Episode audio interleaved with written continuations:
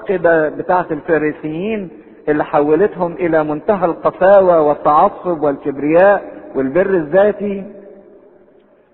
بل المسيح قال في نظرته الحنونة ناحية هذا الإنسان ينبغي أن أعمل. وكأن الحياة بالنسبة لنظر في نظر المسيح الحياة هي عمل. خدوا بالكم الحتة دي. الحياة عمل. حياتي وحياتك وحياتك عمل. ما يش فلسفة ولا فرجة ولا تسلية ولا مخاوف ولا نقد. إنما أقعد أنقد في الناس وأتفلسف على الناس وأتفرج على الناس. لكن قيمة حياتي بالعمل اللي أنا بعمله فيها. عشان كده المسيح كان بيحط قيمة للحياة جبارة إن إحنا ينبغي أن نعمل.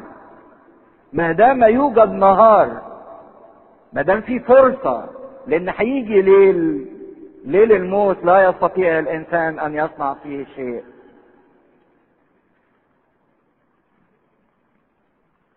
فعلى قد اقترابي وسماعي وطاعتي وعملي بكلمة المسيح على قد ما أنا بينكشف لي حقائق كتيرة ومعرفة كتيرة عن المسيح.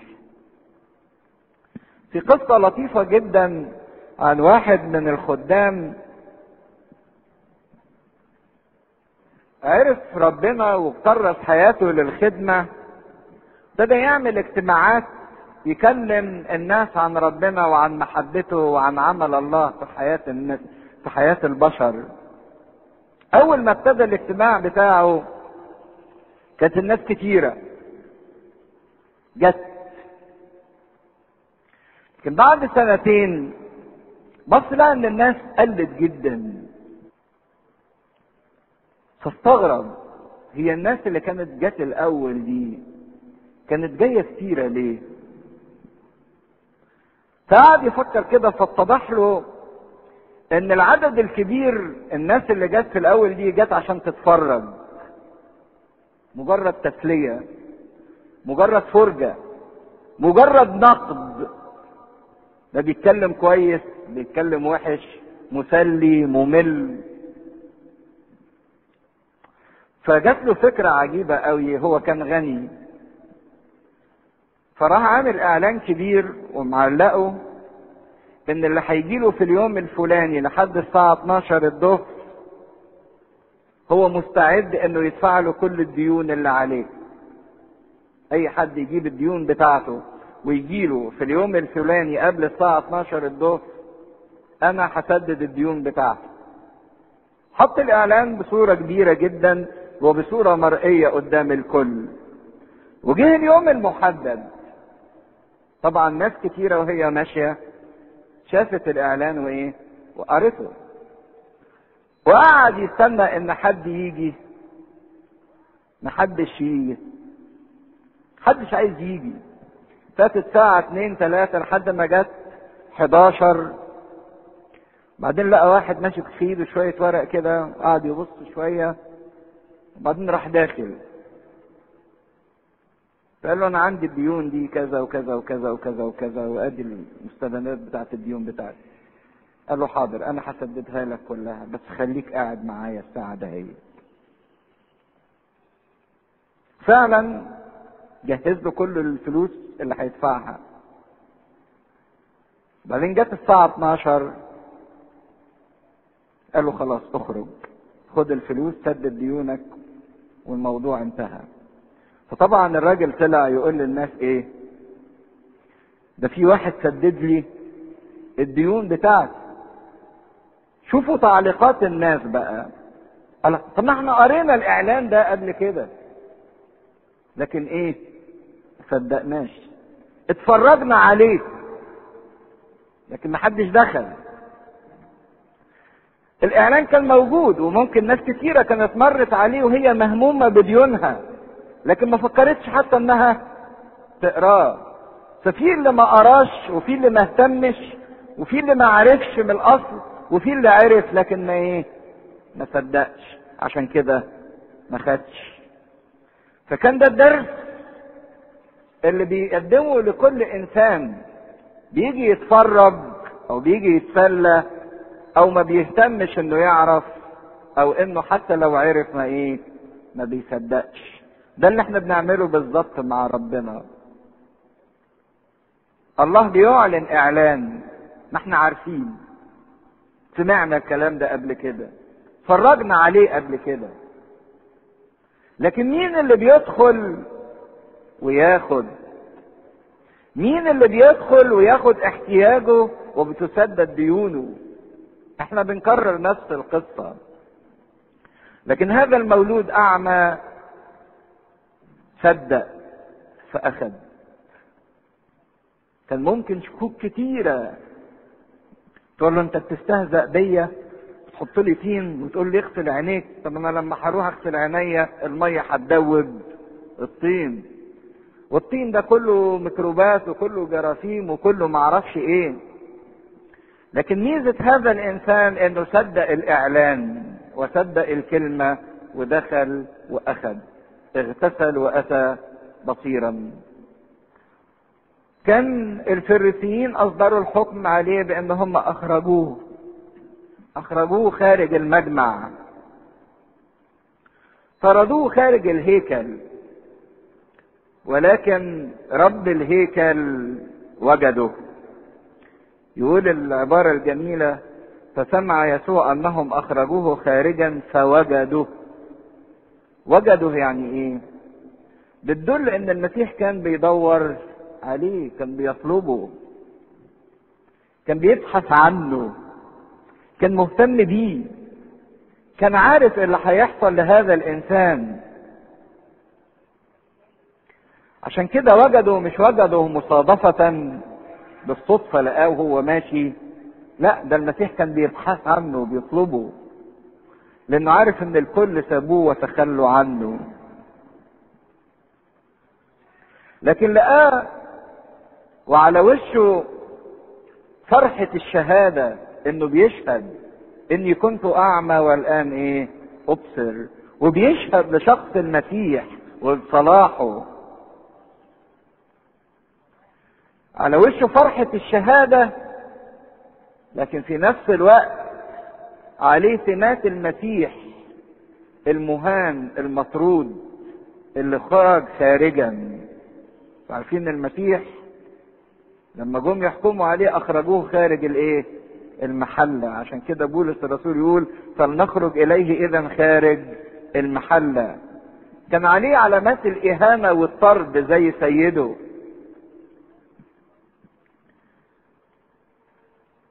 فبيسألوا المسيح أتؤمن بابن الله؟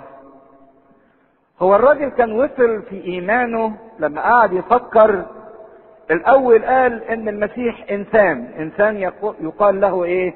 يسوع. لكن إنسان رقيق وجنتلمان وإنسان كويس جدا وطيب وعطوف. اللي فتح لي عينيا. بعد شوية وصل إن هو نبي لأن محدش يقدر يعمل الأعمال الجبارة إلا إذا كان نبي من الله. بعد شوية وصل لا ده مش مجرد نبي وبس ده من الله.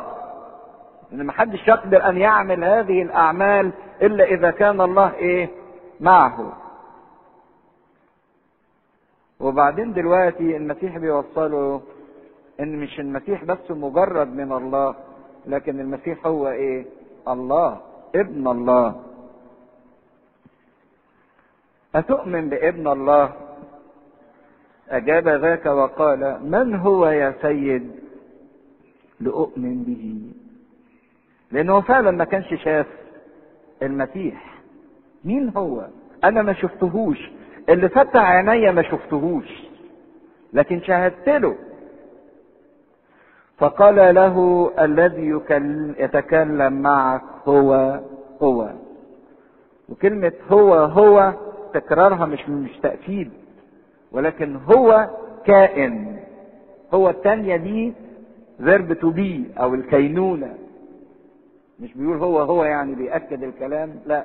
ده بيقول له اللي بيتكلم معاك هو يكون. هو لقب يهوى أو أنا الكائن أو أنا هو. اللي لقب الله. فما كان من هذا المولود الأعمى إلا إنه قال له أؤمن يا سيد وسجد له. ده مش بس وصل لحياة الإيمان لكن وصل إلى حياة مش بس حياة الشهادة لكن حياة الإيمان الكاملة. وسجد له سجود العبادة مش سجود الإكرام. سجد له انفعال صادق قدم له سجود العبادة. وكان الكلام ده قدام التلاميذ وقدام اليهود. فقدم الشهادة والإيمان الحقيقي بذلك النور الحقيقي.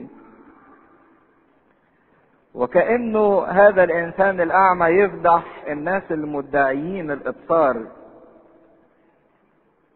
اللي عاملين نفسهم إنهم شايفين تلاميذ واليهود والفريسيين. فبص كده السيد المسيح للجموع. لما لقى هذا الإنسان الشحات الأعمى الفقير المحتاج المصدرة والمهان والمطرود والمرذول يقدم إيمان وسجود وشهادة حية.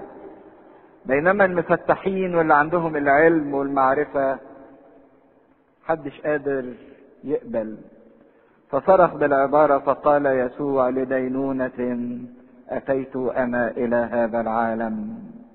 حتى يبصر الذين لا يبصرون ويعمى الذين يبصرون.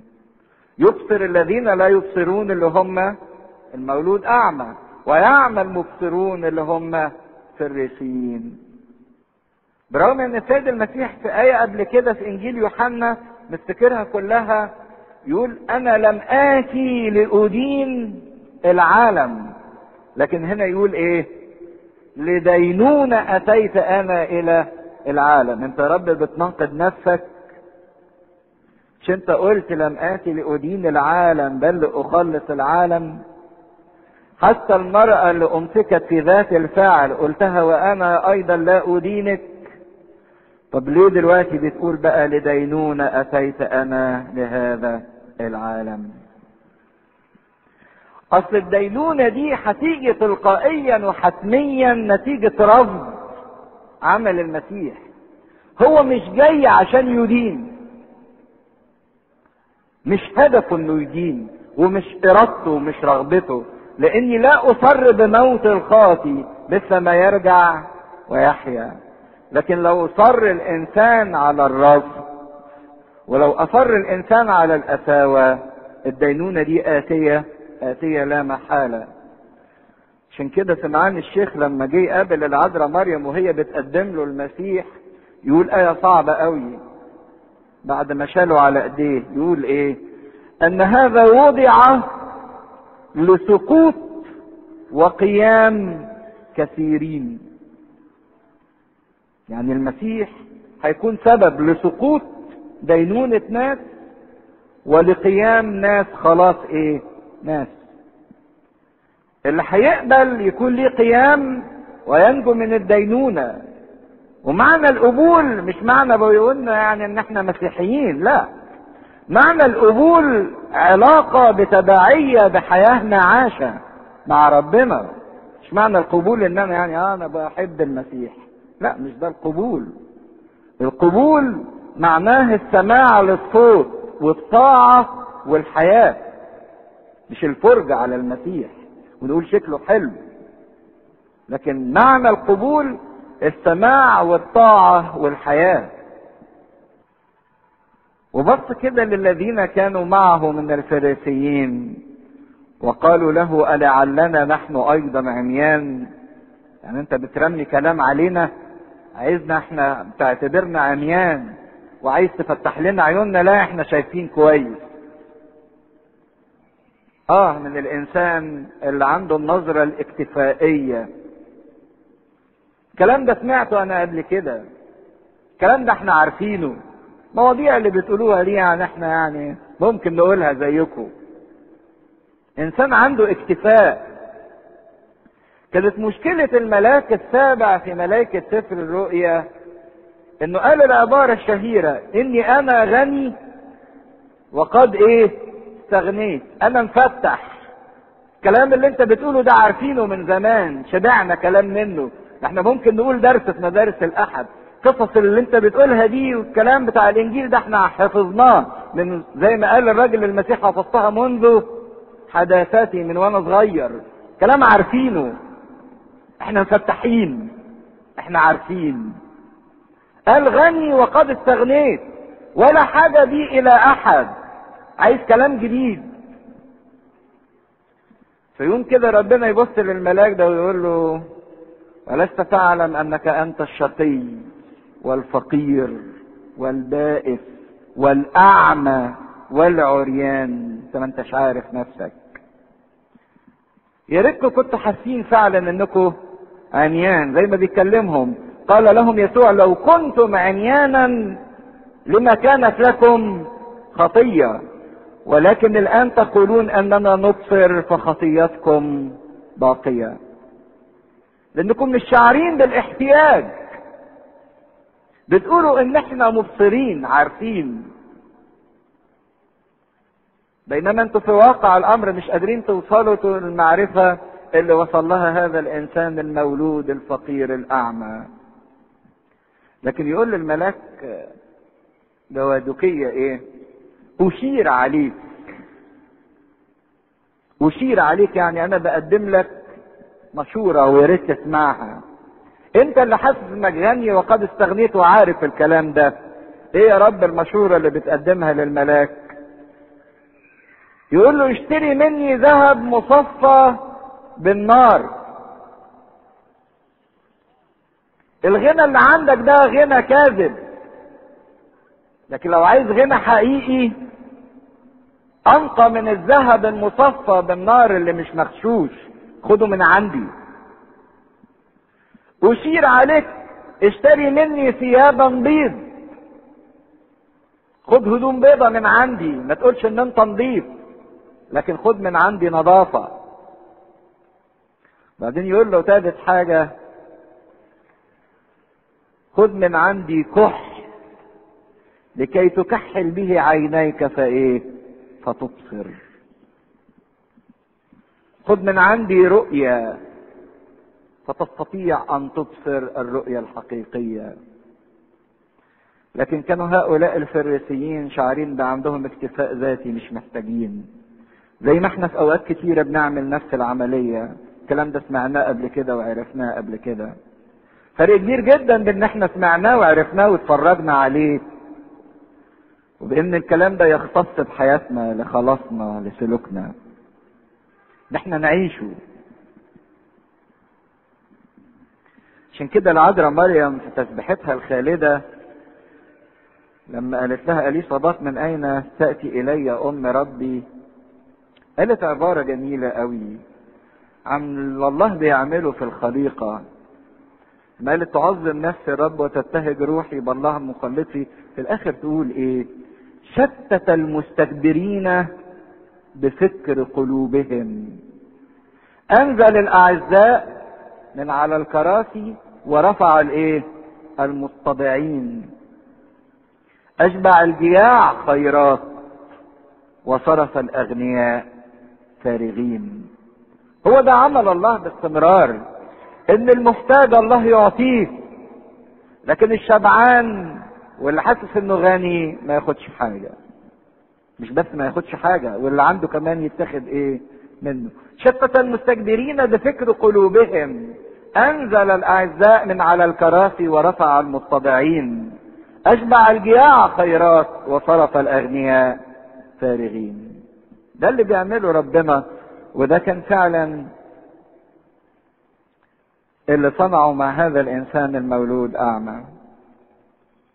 عشان كده في سفر اشعياء إصحاح 60 اشعياء بيقول دعوة من الله لكل فم لكل إنسان. نطلعها كده اشعياء 60 عدد واحد صفحة 1064 يقول للنفس إيه؟ قومي استنيري لأنه قد جاء نورك. قومي اتحركي. اعلني احتياجك. لأن اللي بيتحرك هو الإنسان المحتاج. قومي استنيري. خدي استنارة. خلي ربنا ينور العقل والقلب والذهن والفهم. ويدي رؤية واضحة. لأنه قد جاء نورك. بس النور جه لكن عايز العينين اللي تنفتح عشان تشوفه. لأن ممكن النور يجي وما زالت العينين مقفولة مغمضة مش عايزة تشوفه. أو مش مهتمية إنها تنفتح عشان تشوف. أو مش عايزة تتحرك من مكانها عشان تشوف. ومجد الرب أشرق عليك. شوفوا الإنسان ده اللي كان مولود أعمى لما أخذ الاستنارة ووشه نور. ما عرفوهوش. الجيران ما عرفوهوش. ليه؟ لأن مجد الرب أشرق عليه. وشه اتغير. شكله هيئته اتغيرت. فهي الظلمة تغطي الأرض والظلام الدامس الأمم. الناس اللي مرتبطة بالأرض وعايزة تعيش للأرض هيبقى الظلم عليها. وأما عليك فيشرق الرب مجده عليك يرى. فتسير الأمم في نورك والملوك في ضياء إشراقك. قومي استنيري لأنه قد جاء. نورك.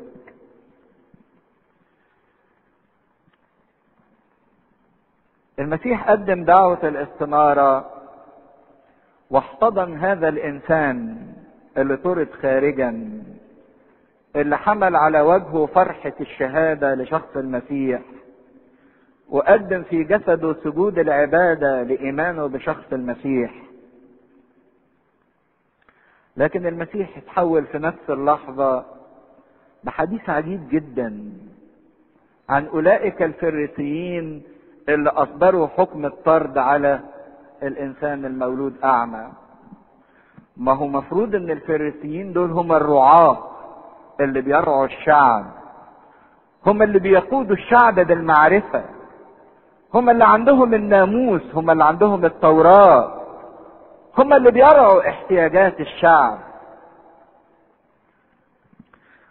فالمسيح بص كده إذا كانت الرعاة بيطردوا الرعية طردوه خارج المجمع طردوه خارج حظيرة إسرائيل رفضوه بره وده المفروض كان من الرعية بتاعتهم. يعني لما كان في الحظيرة عندهم ما اهتموش بيه وسابوه أعمى زي ما هو سبقوه فقير ومحتاج زي ما هو ما سددوش احتياجاته ما رعوهوش ومش بس اكتفوا بكده إن هم أهملوا في الرعاية بتاعته لكن اتكلموا عليه رضي. أنت بالخطايا بجملتك إيه؟ ولدت وبعدين في الآخر طردوه بره الحظيرة. لكن كان الراعي الصالح في نفس الوقت بيدور على تلك الغنمة المطرودة تلك الغنمة التي رذلت لكي ما يردها إلى الحظيرة الحقيقية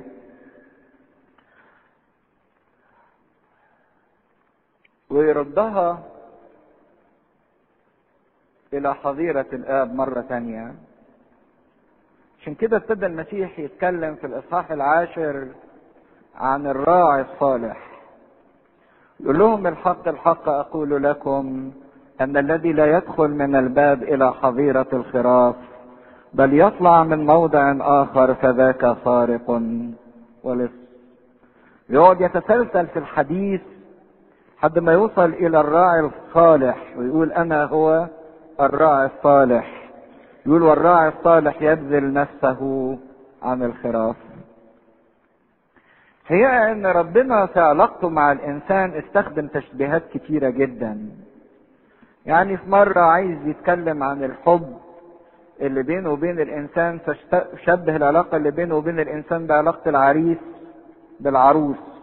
كفرح العريس بالعروس هكذا يفرح بك إلهك. شبه الناس مرة تانية بأن هو الكرمة وإن إحنا الأغصان. مرة تالتة شبه نفسه بأن الأم وإحنا الطفل الوليد بتاعها. إن نسيت الأم رضيعها فأنا لا أنساكم. شبه مرة تالتة علاقته بالأب بالابن كما يحمل الأب ابنه. ومن ضمن التشبيهات الجميلة جدا في العلاقة اللي بيننا وبين الله علاقة الراعي بالرعية. إن إحنا الخراف بتوعه وهو الراعي بتاعنا. فحب إن إحنا ناخد فكرة عن رعاية الغنم وبالذات في فلسطين. المنطقة اللي كان فيها السيد المسيح. لأن رعاية الغنم في مصر أو في الدول الأوروبية تختلف عن الرعاية في فلسطين بالذات. لأن مثلا هنا في مصر بيربوا الغنم عشان ياكلوها. يذبحوها وإيه؟ وياكلوها. وبرضك في الدول الأوروبية نفس الوضع. لكن فلسطين الهدف الأول والأساسي من تربية الأغنام هناك مش أكل الأغنام لكن الصوف. بيربوها علشان يجزوا منها الصوف بتاعها وده اللي شفناه مثلا في سفر صموئيل لما كان داوود بيحرس وجه واحد ما رضيش يديله النصيب بتاعه من جز الأغنام. وعشان يستفيدوا بالصوف ما كانوش يذبحوا الغنم بسرعة. كانوا يربوها لفترة كبيرة. كتير. عشان يقدروا يستفيد من الصوف منها بإيه؟ بكثرة. فالعشرة بتبقى بين الراعي وبين الخروف لفترة والزمن طويل. غير اللي بيربي علشان الذبح. الخروف ما بيعيش معاه كتير. لكن اللي بيربي علشان الصوف الخروف بيقعد معاه في رعايته فترة كبيرة جدا من الزمن. فبتنشأ نوع من المودة والعلاقة والألفة والحب ما بين الراعي وما بين الخراف. زائد إن طبيعة الرعي في فلسطين فلسطين كلها تلال وجبال ما هياش أرض منبسطة. مش زي مصر. هنا الراعي يرعى الرعية بتاعته في أرض منبسطة. لكن فلسطين عبارة عن مناطق صخرية وجبال وتلال ومنحدرات خطيرة. وفيها وحوش مفترسة في الكهوف وفي المغاير كتير. زي ما شفنا الدب والأسد اللي هاجموا مرة داوود. فطبيعة الرعي في فلسطين صعبة ووعرة وبتحتاج من الراعي يقظة باستمرار سواء بالنهار لألا خروف ينزل في منحدر ويهلك أو في حفرة أو بالليل لألا الوحوش تيجي وتلتهم الرعية. فالراعي بتاع فلسطين بيبقى مستيقظ باستمرار نهار وليل في نوبات حراسة. حتى بنشوف إن الملائكة اللي ظهروا للرعاة ظهروا لهم وهم يحرسون حراسات الإيه؟ الليل سهرانين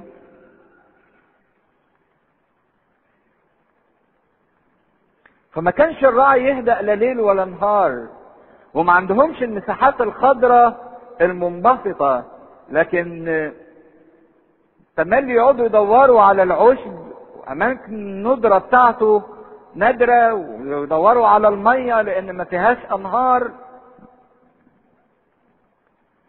فلازم يكون الراعي عينيه سهرانة واخد باله من كل صغيرة ومن كل كبيرة.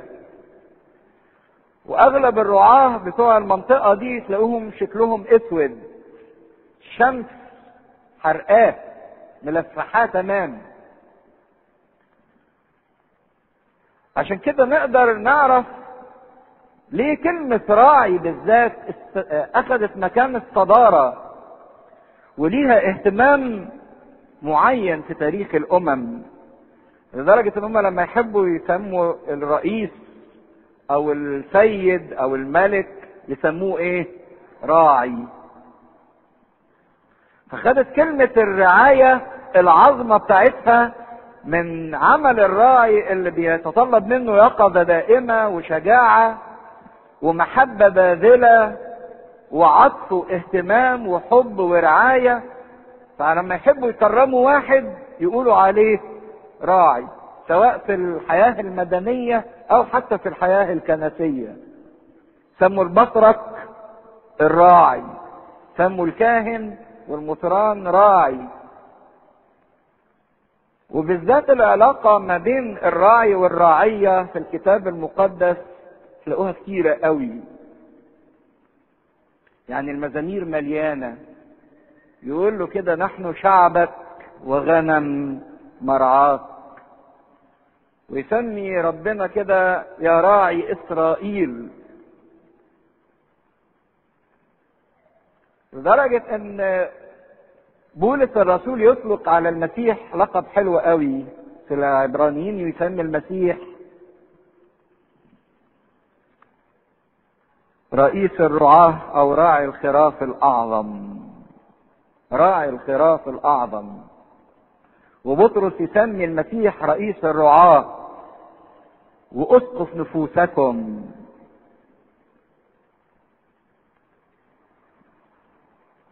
ويمكن أجمل مزمور بتترنم بيه الكنيسة وأغلب الناس حافظاه الرب لي راعية. فلا يعوزني شيء. في مراع خضر يربضني وإلى مياه الراحة يوردني. لما بتحس النفس أن ربنا هو الراعي بتاعها اللي عينيه باستمرار عليها بيتعهدها بيقودها إلى مراعي خضراء مش مراعي جداء مراعي فيها أكل. ويقودها لمياه الشرب مياه الراحة. إيه هي مياه الراحة دي؟ تملي بنصلي في المزمور كده يقول إلى ماء الراحة إيه؟ يوردني. إيه ماء الراحة؟ لا المقصود بها عمليا إيه؟ لاحظوا إن الخروف بطبيعته جبان خواف وخصوصا قدام المياه الجارية. يعني الخروف ما يقدرش يشرب من مية جارية. ما يشربش إلا من المية الراكدة. ليه؟ آه بيخاف يغرق لأن الفروة بتاعته لو اتبلت مية يتقلوا فيغرق. فعشان كده ما بيحبش المياه الجارية. ولو جاب الراعي الخرفان بتاعته وحطها قدام مجرى جاري ما ترضاش تشرب. فيقوم يعمل حاجة لطيفة قوي. عشان يطمن الخرفان يقوم يحط حجر في المية عشان يهدي سرعة جريان المية فترضى الخراف إنها تشرب.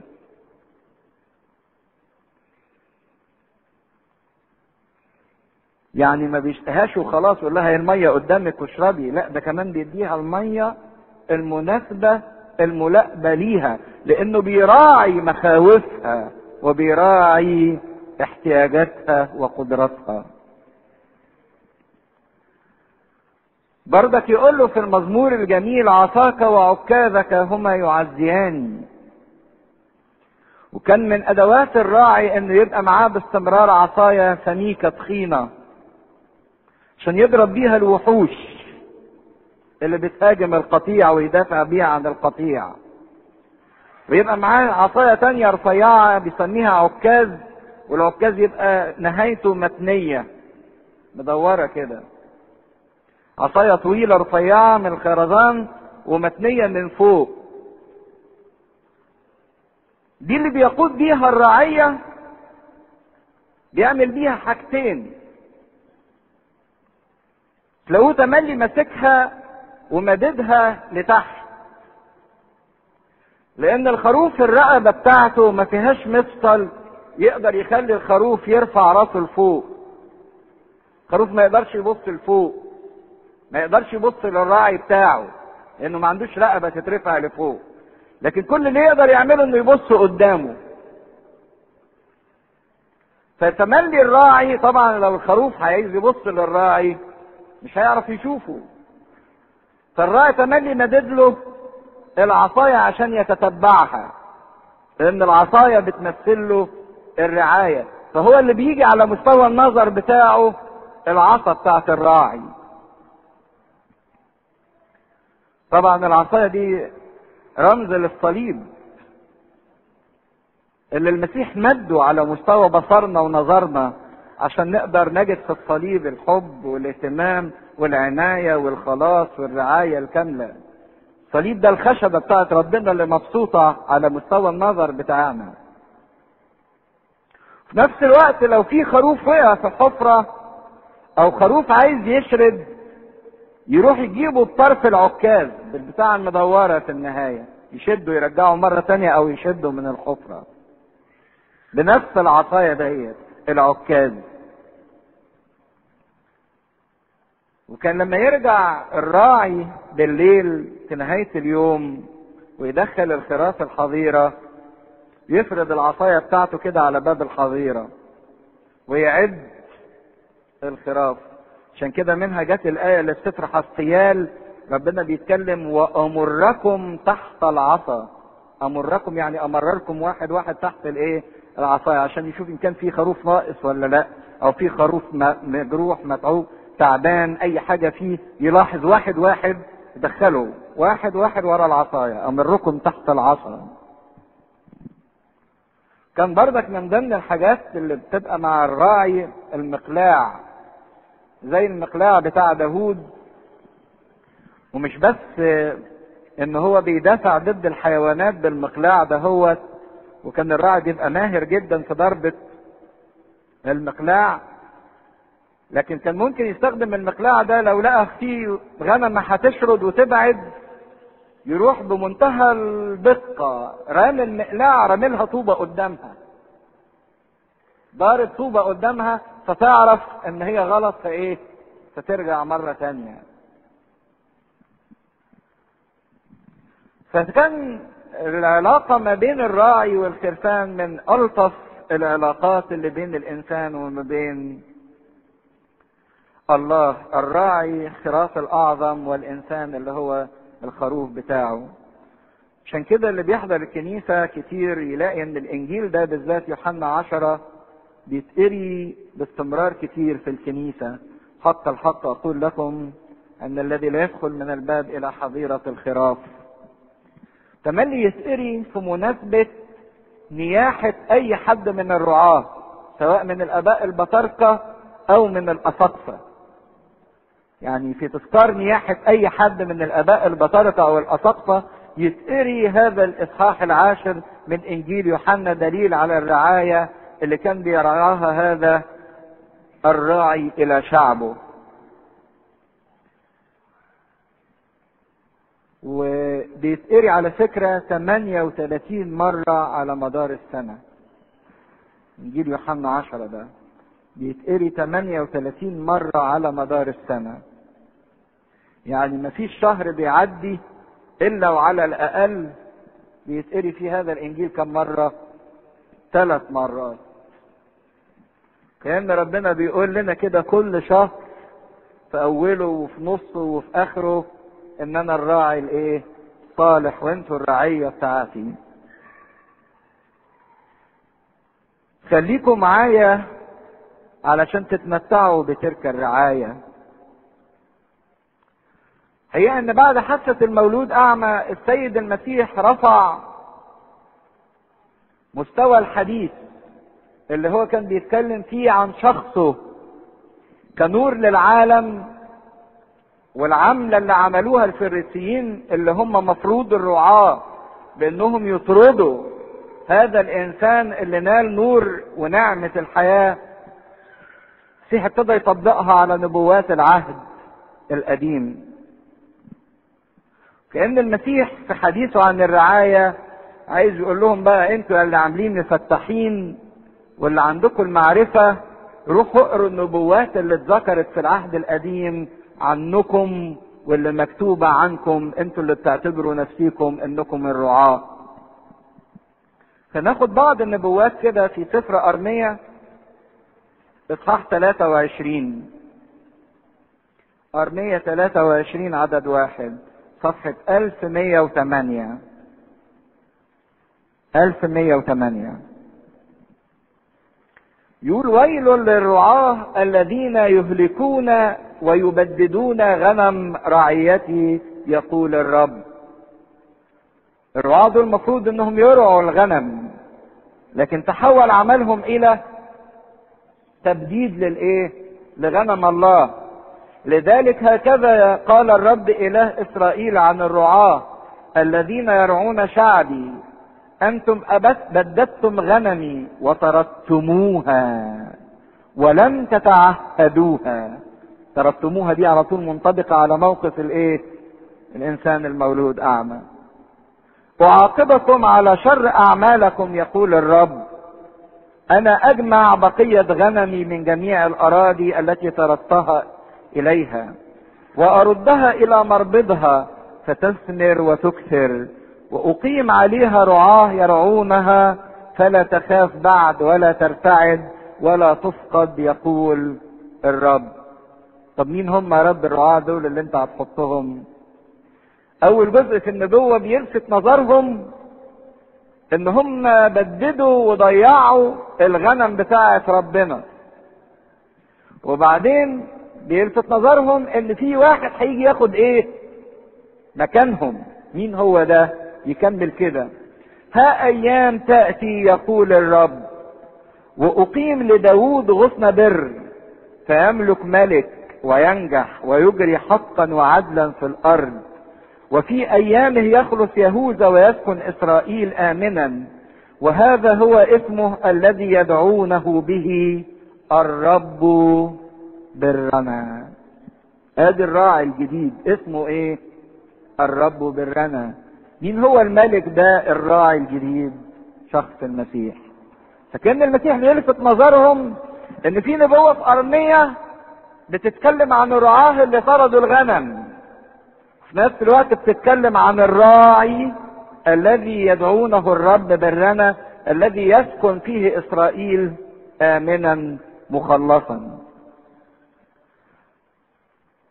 بردك في ارمية خمسين ربنا بيشتكي هؤلاء الرعاة اللي بددوا الغنم. صفحة 1157 عدد ستة. أرمية خمسين عدد ستة. ألف مية سبعة وخمسين. كان شعبي خرافا ضالة قد أضلتهم رعاتهم. ربنا بص للشعب بتاعه وشافه في شكل خراف تايهة ضالة. طب ومين سبب التوهان؟ مين؟ الرعاة. ده مفروض الرعاة هم الحماية لكن طلعوا في الآخر هم سبب التوهان. أضلتهم رعاتهم. على الجبال أتاهوهم. صاروا من جبل إلى أكمة. أكما يعني تل منخفض. نسوا مربضهم المربض ده المكان اللي الخراف بإيه؟ بتستريح فيه وتقعد. نسيوا حتى المكان الراحة. نسيوا بيتهم نسيوا حظيرتهم لأن الرعاة اتاهوهم عشان كده يقول إنجيل معلمنا مرقس إن المسيح لما شاف الشعب تعبان يقول كغنم لا راعي إيه لها. كغنم مشتتة لا راعي لها. وفي سفر حسقيال 34 تشتد المواجهة جدا بين الله وبين هؤلاء الرعاة. حسقيال 34 صفحة 1230 وكان إلي كلام الرب قائلا يا ابن آدم تنبأ على رعاة إسرائيل. ده كل الكلام ده المسيح عايز يستعيده في ذهن الكتبة والفريسيين اللي عملوا عملية الطرد بأنه هيتكلم على نفسه بأنه هو الراعي الإيه؟ الصالح. وقل لهم هكذا قال السيد الرب للرعاة ويل لرعاة إسرائيل الذين كانوا يرعون أنفسهم. ألا يرعى الرعاة الغنم؟ خدوا بالكم إن ده منطبقة جدا على الفريسيين. الفريسيين ما كانوش خايفين على مجد ربنا. كانوا خايفين على مجد إيه؟ المركز والجاه والسلطان بتاعهم. كانوا بيرعوا أنفسهم بيعتنوا بأنفسهم. برغم إن وظيفتهم ان هم يرعوا الغنم. أتأكلون تأكلون الشحم وتلبسون الصوف وتذبحون السمين ولا ترعون الغنم. بيستغلوا الرعية بتاعتهم في إنهم يستفيدوا منها. ياخدوا منها اللحم والصوف واللبن. يعيشوا مستغلين